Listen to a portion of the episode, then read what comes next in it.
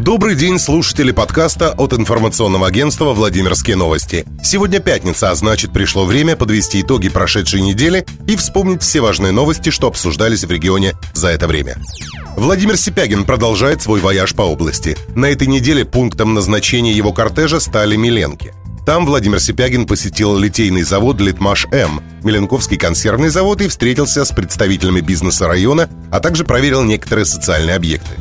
В областном центре было зафиксировано два нападения на несовершеннолетних детей. Оба случая произошли при схожих обстоятельствах. Недалеко от учебных заведений мужчина проявлял излишнее внимание к школьницам. Оба раза девочкам удалось избежать контакта с нападающим. В сети появились фотороботы преступников, очень схожие между собой. Как сообщают источники в правоохранительных органах, скорее всего, это один и тот же человек.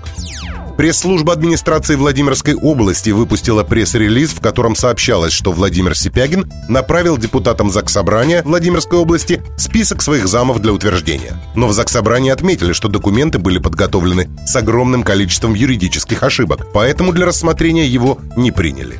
Сами же депутаты законодательного собрания принялись решать проблему скорой помощи Владимира. Сначала станцию посетила фракция КПРФ, лидеры которой заявили, что права работников службы экстренной помощи нарушаются. Зарплата стала меньше, штат сократили, а машины и вовсе ремонтируются за счет сотрудников.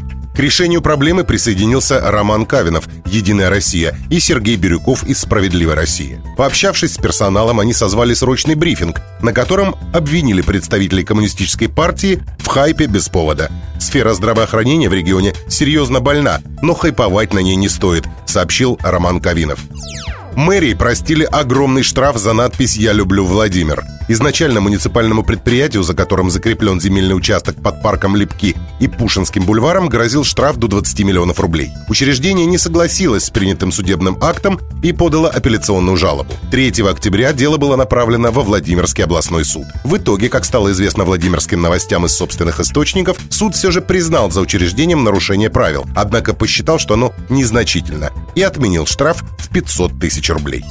Расследование дела Конышева и его сообщников, кто попытался обогатиться при ВСМЗ, завершено. Фигуранты дела признали вину, возместили часть похищенных средств и настаивают на особом порядке рассмотрения дела.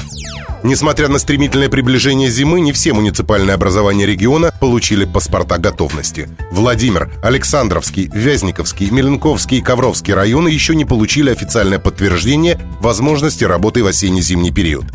Давление на независимую прессу может проявляться по-разному. Так, например, сотрудники нашего издания не смогли попасть в офис. Представитель объединения профсоюзов сообщил, что доступ журналистов Владимирских новостей к месту работы не может быть осуществлен из-за долга за коммунальные платежи в 3698 рублей 00 копеек. При этом свою платежеспособность мы за три года, что арендуем помещение для редакции, доказывали не раз.